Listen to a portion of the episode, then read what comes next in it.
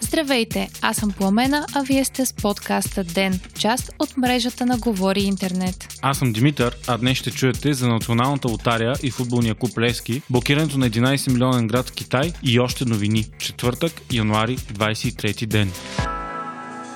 Поне 210 милиона лева не са поступили в хазната заради различно третиране на лотарийните оператори, обяви Агенцията за държавна финансова инспекция. Това стана ясно вчера, след като Комисията по хазарта обяви част от резултатите от проверката на лотарийните оператори. Законът за хазарта оказва два варианта. Или плащане на 15% върху събраното от всички залози, или 20% само върху комисионните, обясни Георги Начев от Държавната финансова инспекция, цитиран от БН БНР. От проверката става ясно, че единствено държавното предприятие, Български спортен тотализатор, заплаща таксата от 15% върху стойността на направените залози. Останалите лицензирани оператори заплащат държавната такса в размер на 20% върху стойността на събраните такси от комисионни за участие. Постъпленията в хазната за последните 5 години от всички хазартни игри са 500 милиона лева. Според проверката, пропуските от лотарийните игри са 210 милиона лева, в сравнение с държавния тотализатор. Начев допълва, че е вероятно тази сума да се увеличи многократно, тъй като към тези изчисления не са включени тото и лото игрите, игрите са залагания. Проверките продължават и случая е подаден на прокуратурата, която трябва да излезе със свои заключения. Дали има незаконна дейност и ако да, кой ще бъде обвинен за нея. Вчера специализираната прокуратура влезе в Държавната комисия по хазарта и започна финансова ревизия. По време на заседание на Министерски съвет днес Бойко Борисов обяви, че е възложил на министъра на финансите Владислав Горанов и на председателя на бюджетната комисия в парламента Менда Стоянова да подкрепят промените в закона за хазарта, ако се стигне до гласуване. И с това затвърди позицията на ГЕР по въпроса. Премиерът допълни, че не става въпрос за взимане на фирми и национализация, а за лицензационна дейност и че ако някой не си е платил таксите, ще му се отнеме лицензът. Докладът на Държавната финансова инспекция и обсъжданията за възможна промяна на закона на хазарта дебата предизвикаха вълнения сред феновете на притежаване от Васил Бошков футболен клуб Левски. Това се случи, тъй като един от основните спонсори на клуба е Националната лотария, също собственост на Бошков. На среща с феновете на Левски, вчера той официално обяви, че ако предложението за държавен монопол на лотарийните игри влезе в сила, няма да може да издържа повече футболния клуб. Бошков даде интервю пред Свободна Европа, в което спекулира, че един работещ бизнес ще бъде принудително отнет от страна на държавата и ще бъде даден на някой друг. Примерът Бойко Борисов който сам се определя като болен лесткар,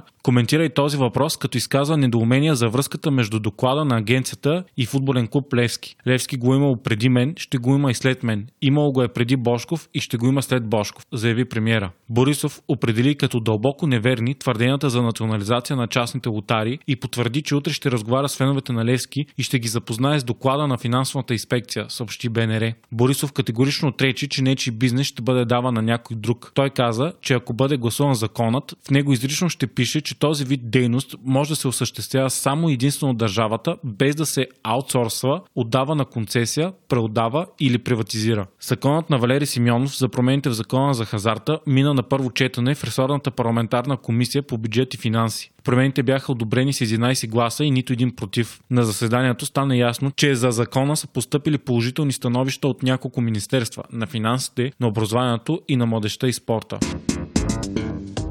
Китай се опитва да ограничи разпространението на коронавируса, като блокира Ухан, градът, където се появи заразата. Властите са спрели влаковете и самолетите към и от 11 милионния град, който е индустриален и транспортен център на провинцията Хубей, пише БНР. Също така са поискали от жителите на града да носят маски на обществени места. Спрени са ЖП гарите, летището, метрото, фериботите, автобусите на дълги разстояния и обществения транспорт, а полицията, екипите на спецчасти частите и паравоенни сили охраняват ЖП гарата на китайския град, блокирайки с метални бариери входовете и изходите. Съседните градове на Охан също са обявили замразяване на дейността на автобусите и влаковете и са посъветвали хората да не напускат градовете, съобщава BBC. Заразените в континентален Китай са общо 571, а 444 от тях са регистрирани в Ухан. Средната възраст на 17-те души, които са починали в следствие от вируса е 73 4 години. Притеснението от разпространението на вируса се увеличава поради наближаването на китайската нова година и традицията много китайци да пътуват именно тогава. Въпреки това, от Световната здравна организация за сега няма да обявят извънредно международно положение, съобщава BTV.